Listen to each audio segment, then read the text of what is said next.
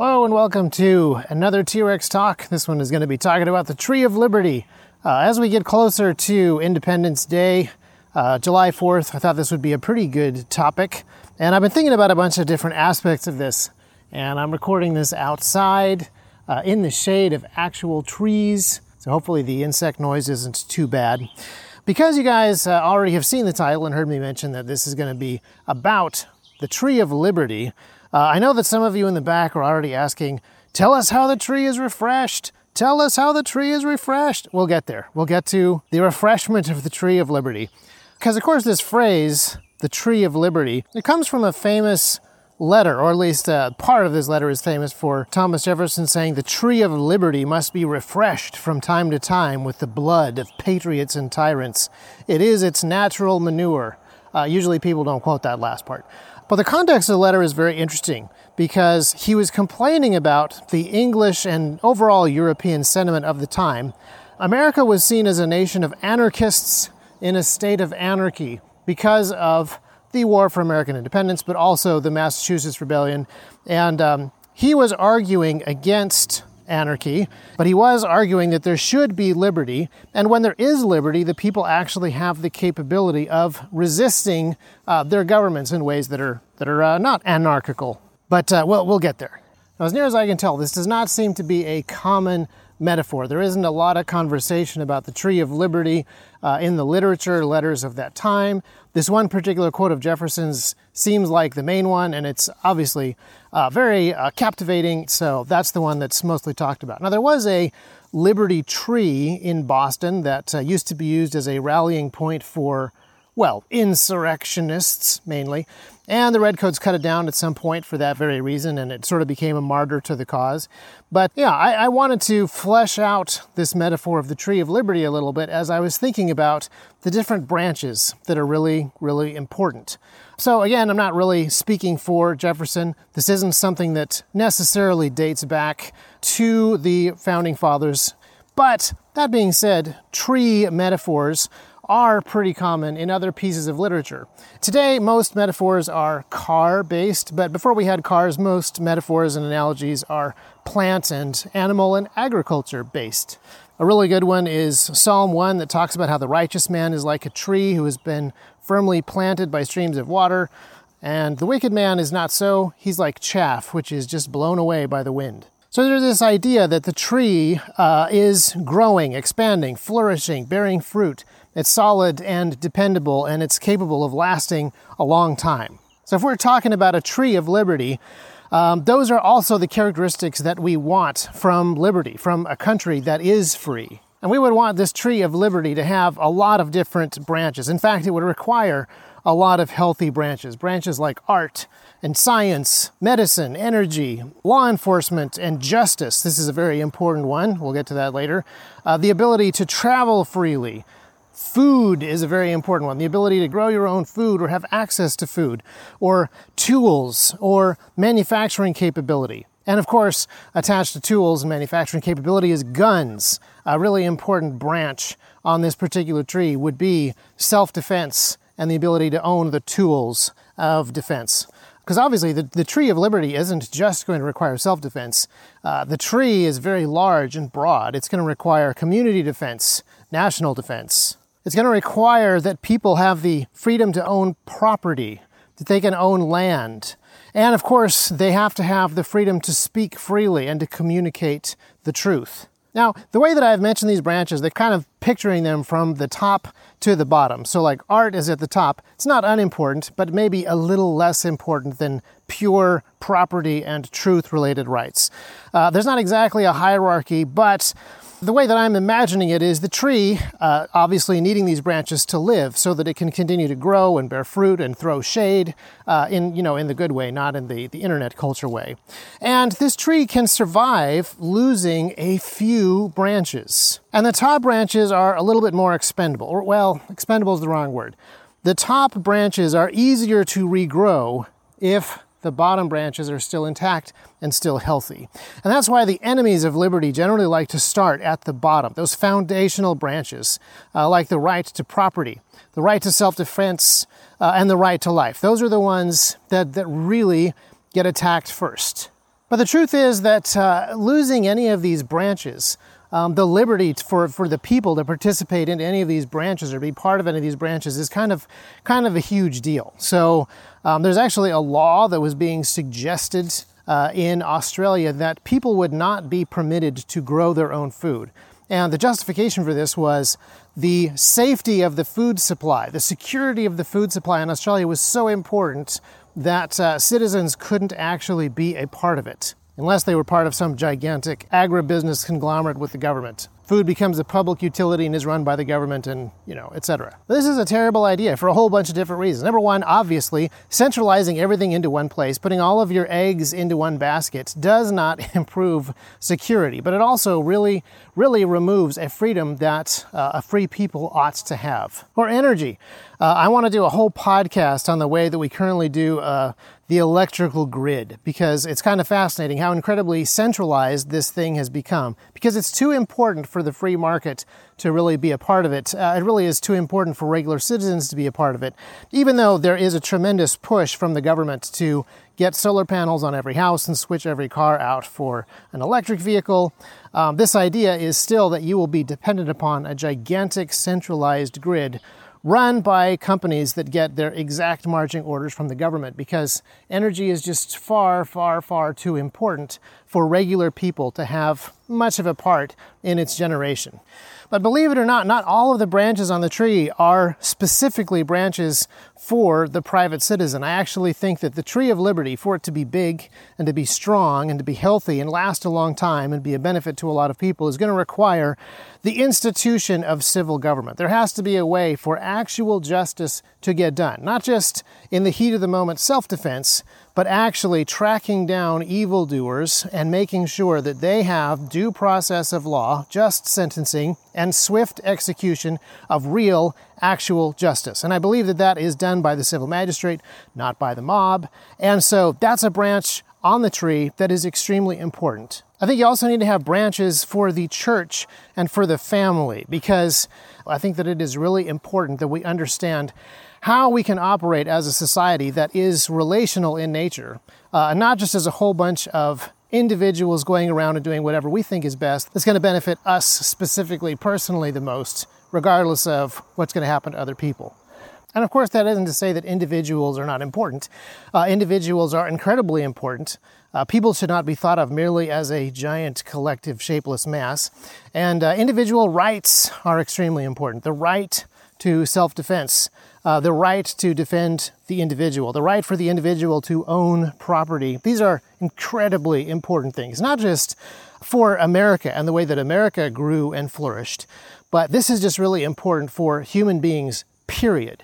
Now, of course, this is a T Rex Arms talk, so I'm going to cover guns a little bit more. I actually sort of started thinking along these lines with the Tree of Liberty when I was thinking about gun culture and the different branches of gun culture. I'm not sure why I expanded it into the entire tree, but I see three very distinctive gun culture branches that exist. Uh, one of them is the NRA. The NRA branch is under constant attack from the enemy, and the NRA branch is, let's be honest, uh, it's got a whole bunch of different things going on with it. It's not healthy. But there is still a fair amount of fruit hanging on that branch. It's dry, old fruit uh, from the old days. But, you know, there's still people that like that fruit, those dried apples that are hanging on the dead NRA branch. And it's actually hard to fault them because the other branch um, that I'm the most familiar with is kind of the new gun culture 3.0 internet people branch. And a lot of the fruit that's hanging on that branch is just really green. Uh, it's really hard to tell if it's ripe or not. And it's extremely bitter sometimes. I'm not even just talking like Granny Smith bitter, but there are pieces of fruit growing on the gun culture 3.0 branch that are distinctly not ripe and not ready for consumption. And it takes a lot more work to actually hang out on this branch and produce useful fruit. And then another gun culture branch is going to be veterans. Veterans who come back with combat capability and combat experience and an understanding of weapon systems. And um, oftentimes they uh, are able to talk about a lot of these issues and get a lot of attention because of their experience. And a lot of the fruit on this branch is red and it's shiny and it looks delicious. And a lot of it is tremendous. Um, I don't want to particularly name names, but the metaphor makes more sense if I do. Occasionally, you will get an apple on this branch that is like John Lovell or Travis Haley somebody who has seen the good and bad parts of the world. They come back and they have a tremendous amount of knowledge and information that they can give to the citizenry. That is a tremendous apple to find on that branch. But uh, occasionally you pick an apple off of that branch that looks really good, you take a bite, and a worm sticks its head out and says, civilians don't need to own AR 15s. So, yeah, there's, you know, there's a lot of variety out there which is really, uh, in many ways, a good thing because a healthy tree that is large and expansive and can shade a lot of people and produce a lot of fruit is going to require a lot of branches. And in America, I would say that uh, we have that, but not all of the branches are particularly uh, healthy. Even some of the foundational branches that have been under attack uh, for a long time by the agents of, uh, well, various nefarious ideologies, boring holes in the wood, trying to strip off the bark, etc. They're, they're not doing quite as well, even though they're still hanging on and they're still definitely better than nothing. So, for example, the right to private property, uh, that's been mostly sawed off by property tax requirements because because you're not actually free to own land in the United States. It's not actually yours unless you keep bribing the government to keep it. So this this branch of private property is kind of withering away because there's all these limitations that have been placed upon this right. And these kind of limitations really stunt the growth of that particular branch. Um, sometimes there's branches that aren't even branches at all, like a giant steel spike that's been driven into the side of the tree, and people are pointing that and says, "Look, this is your right to safety. It's constant surveillance by the government. This isn't good for you, it isn't good for the tree, it isn't a branch, but, uh, but it's there. And then, confusingly, there's a whole bunch of people running around with branches, uh, but they're not actually attached to the trunk. They're holding out branches and saying, this is an important fundamental of liberty, but it isn't. It's not even connected to the trunk at all, which means it's not growing. Uh, it's not capable of holding any weight and it's not going to bear any fruit. And obviously, this kind of grafting stuff on that doesn't work is another uh, really famous uh, biblical metaphor related to growing things. Which kind of brings me to a really important point, and that is that we've been talking about the branches, the individual branches. Uh, it's really kind of a fun thought exercise to think of what some of the most important ones are, some of the ones that need the most protection or the most nourishing, some of the ones that are most important to us personally. But the trunk of the tree is really, really important. For a tree to grow and to be healthy, obviously, that matters quite a bit. And here in the United States, the Tree of Liberty has a trunk that is essentially built upon Christianity, or the Constitution, which is codified laws and limits and definitions of what liberty is. It's the framework that the branch is actually attached to. It offers the stability uh, and the solidity that is necessary for people to depend upon things. I realize I'm going to lose a few listeners at this point because I mentioned that Christianity is an indistinguishable part uh, from the constitutional trunk of the American tree, but keep listening because the analogy is going to get even worse. The need for a trunk, a central trunk. Again, I'm not arguing for a centralized society. Decentralization is extremely important, but the need for a centralized trunk to support and nourish all of these different branches is probably best illustrated by uh, this past week, specifically two Supreme Court rulings. Um, the first one I want to talk about is Dobbs versus Jackson. That's the ruling that came out yesterday. But the Dobbs versus Jackson ruling overturns Roe versus Wade. Now, I think it's really important that you understand what the Roe v. Wade, uh, the original Roe v. Wade ruling actually was and what it meant, because uh, almost nothing on the internet today is even remotely accurate as to the reality. Almost 50 years ago, the Supreme Court at the time ruled that in the Constitution somewhere there was a right to abortion. And they didn't necessarily say where it was because it certainly isn't something that is described in words.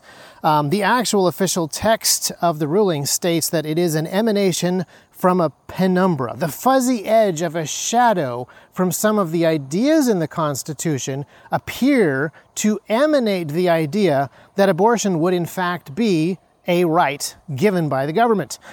And then yesterday's Dobbs versus Jackson ruling stated that no, that's a bunch of hogwash. There is actually no such evidence of that penumbral emanation. And there also has to be a recognition that governments do not grant rights. If they do, uh, they can be taken away. If rights can be limited by the government, well, they can be limited down to the point of absolutely nothing. So, this idea that rights pre exist, that humans have them, that humans have natural rights that either come from the laws of nature or the laws of nature's God, and governments simply recognize that those rights do, in fact, exist. That actually gives you a strong foundation or a strong trunk that can actually hold up branches and let them grow and flourish.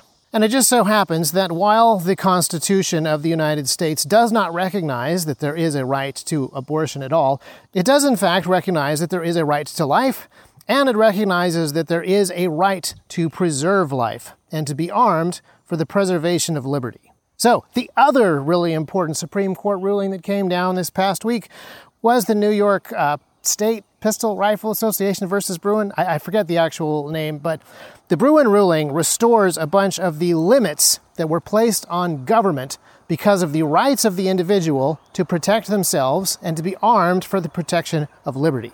I realize the internet is in a tizzy over this because some people think that it is wildly inconsistent for the Supreme Court to recognize that states do not have the right to take away a person's right to arms, but that the federal government does not, in fact, have the right to force states to provide for abortions. But that's not really how this works. How this works is the Supreme Court looked very closely at the affirmation that the Second Amendment, which says shall not be infringed, doesn't actually mean shall not be infringed and said, yeah, it does. And then they looked at a previous ruling from the Supreme Court that said somewhere in the Constitution is the right to abortion, and they said, no, that's not actually in there. And this clarification does strengthen the trunk of the Tree of Liberty and has already borne some pretty good fruit on some of the branches thereof. So uh, I don't think that New York has actually responded uh, to the ruling quite yet, but New Jersey and California have already retreated from their uh, good cause and their other may issue requirements on, uh, on pistol permits because the purpose of the Constitution in limiting government actually actually does work. Even with all the dry rot, even with all the insect holes, even with all the attacks, even as bad as our judges and courts are today, even as bad as things are in California, California cannot afford to lose lawsuits over this, and so they will issue carry permits. Now, they're trying to figure out ways to close that giant loophole that was just cut into their uh, tyranny. And their governor is saying that they'll fight but that's a lot of big blustery talk because their attorney general has told authorities you must issue permits post haste, no more demanding of may issue good cause nonsense. And of course, this is not a total win. Forcing the state to give people permits is not as good as saying that permits aren't necessary, but it is, it's a step. And when other lawsuits get filed based on the text of this ruling, which has a lot uh, of potential good fruit coming, uh, we're going to see a lot more wins. Essentially, what we're doing here is we're grafting some of these limbs more firmly back into the trunk because a, a limb that isn't firmly attached to the trunk isn't really uh, getting the nutrients that it requires, isn't really bearing the fruit that it could. In the same way that a right that is severely limited isn't really a right. Um, this idea that you can carry a gun, you can bear arms only after you've jumped through a bunch of hoops that isn't really a right at all. It's just a, a branch nailed to the side of a tree, but not really connected to the trunk. Another one that we got to work on is the Fourth Amendment. The Fourth Amendment is very clear that there should be no seizures of property until after due process. But the way that a lot of law enforcement thinks now is if you get your stuff back after due process, that counts. Um, but that, that's not a branch that is firmly attached to the trunk. That's not an actual right to property being recognized and honored. And one of the problems that we're running into in our culture today is that it's not just uh, the big, mean federal government that wants to separate us from our rights, because there are a lot of people that want to, uh, I don't know, graft other branches in that don't really belong on the tree cut branches off and put them in other places, all kinds of stuff like that. The more anarchistic mindset that Thomas Jefferson uh, was complaining about in the letter that I mentioned at the beginning of the episode basically says that you cut off whatever branches you want and you carry them with you instead of attaching them to the tree. Which brings us to a really, really important question. By what standard do we define this trunk? Having a really important idea of what the liberty actually is, even though in the purpose of this metaphor it's, it's just a tree, is really important because you have to figure out how do you actually care for the tree? How do you actually prune the tree? What can you actually graft onto the trunk? How do you water the tree? And of course, how do you refresh the tree? Ah, yes, we're at the refreshing the tree part. Now, within the Second Amendment community, a lot of people that are hanging out uh, on those three gun culture branches, uh, I would say there is a disturbing trend towards uh, a fairly reckless watering of the tree, a more anarchical sort of cut these three branches off that we like and go do our own thing, or a call to guillotine tyrants. And the French Revolution is a really good look at how an extremely unhealthy tree, which was uh, the French nation at that time, uh, was not taken particularly good care of by the revolutionaries. Now, now Louis XIV was a total tyrant. In one of his quotes, he describes the state as being God walking on earth. It should have unlimited power, and Louis wanted unlimited power. That is totally the sort of person that needs to be removed from office, uh, if not turned into tree refreshing liquid. The problem is that this sort of thing has to be done carefully or it gets out of hand. And the French Revolution absolutely got out of hand. The monarch and a bunch of aristocrats who uh, justly deserved removal got removed, but so did a whole bunch of other people. And even after the first wave of the revolution, we still hadn't started the reign of terror yet. The reign of terror killed at least 17,000 people in official guillotine executions in the city square. Approximately 10,000 people died in prison waiting for a trial, and there were probably another 30 to 40,000 people killed in rural areas by Jacobins that didn't have guillotines. This is all mob rule stuff. These people who were being killed were no longer monarchs, were no longer aristocrats. They were just the people that the revolutionaries didn't agree with. The French Revolution in pursuit of liberty did not result in any extra liberty for those people, or even for the people who were left behind. There was mass confiscations of land. Everything was sort of brought underneath an incredibly incompetent bureaucratic system that the Soviets admired right up until the collapse of their own bureaucratic system. And almost all of this was done by Robespierre while he was the head of the Committee of Public Safety. So, this new governmental system that was created to liberate man had an unbelievable unbelievably horrific effect and proves, once again, that unfettered bureaucracy, government without limits, always kills everybody who is inconvenient, and that is just always a huge percentage of people. Now, obviously, uh, Robespierre didn't last long before he was killed by his own subordinates, but the next stage wasn't a whole lot better. And then things didn't really improve until the Directorate brought in Napoleon. And you got to ask yourself, how insane and power hungry must a government be when the guy who literally crowned himself emperor is the one that brought a measure of sanity and restraint to it. And how bloodthirsty and horrific must a government be when an emperor who goes to war with Europe and Russia at the same time is a more peaceable guy that results in a lot fewer deaths. So, yeah, the tree of liberty in France was not refreshed or improved by that particular revolutionary interlude, which makes it all the more interesting that the American Revolution, the American War for Independence, the American pursuit of independence and liberty is a massive success. The 13 colonies uh, were, depending on how you want to look at it, one tree or 13 trees that were all flourishing at some level until there started to be tremendous impositions upon them by the crown. There started to be a lot of injustice. A lot of limbs were being cut off. A lot of their rights were being taken away. And the founding fathers were able to push back against the crown. They were able to refresh the tree of liberty, and the difficult war ended with a much stronger, larger, and more fruitful tree. The people that lived in its shade had far more freedom. They didn't just have the freedom to do whatever they wanted, but they had actual liberty.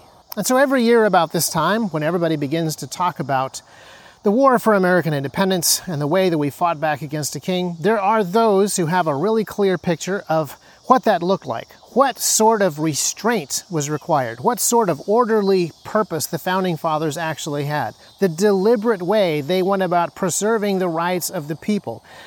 And then there's people that just see it as a bunch of whiskey guzzling American rednecks who just shot at some proper British guys because they wanted to do whatever they wanted. And when you look at America today, something that was once a very strong and healthy tree that is infested by a whole bunch of, well, parasites and has been attacked by a whole bunch of enemies, we need to be asking ourselves what can we do that will restore this tree to health and actually result in the human flourishing of those people that live in its shade, as opposed to what the French did, that just is almost too horrific to contemplate. So, this July 4th, I want to be thinking about that tree. I want you to be thinking about the branches that matter and how you can cultivate them, how you can make sure that they are still attached to a good, strong trunk, and what it is that you yourself are rooted in. And if you want to learn more about the differences between the American Revolution, or the American War for Independence, as I like to call it, because it's not actually that revolutionary, and the French Revolution, which was totally revolutionary, there is a book called The Origin and Principles of the American Revolution, compared with the origin and principles of the French Revolution, which was written by a guy named Friedrich Gentz.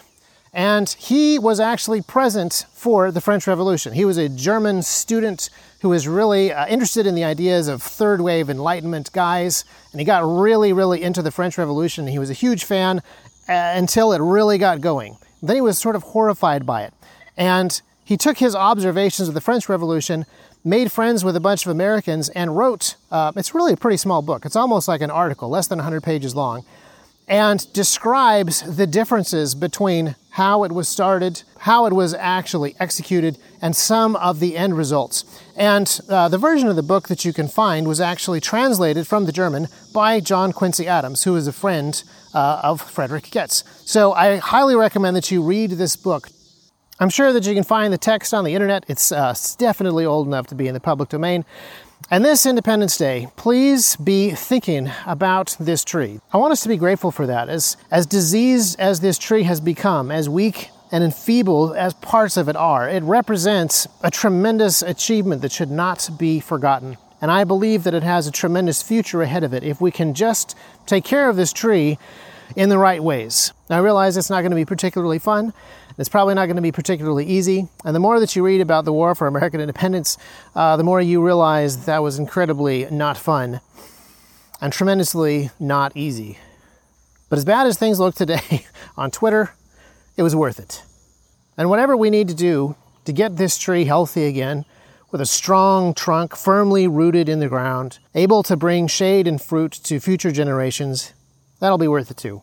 So have a great Independence Day, you guys. Be grateful to God for the rights that He has given to us as individual humans, the institutions that He has given us, and the United States for all of its flaws, the tremendous example that it has been in the past, both for good and for bad, and the opportunities to be an example for good again. I think in this century, it's going to be more important than ever to take a really principled look at that Tree of Liberty, because it's one of the last places where you can actually still see it.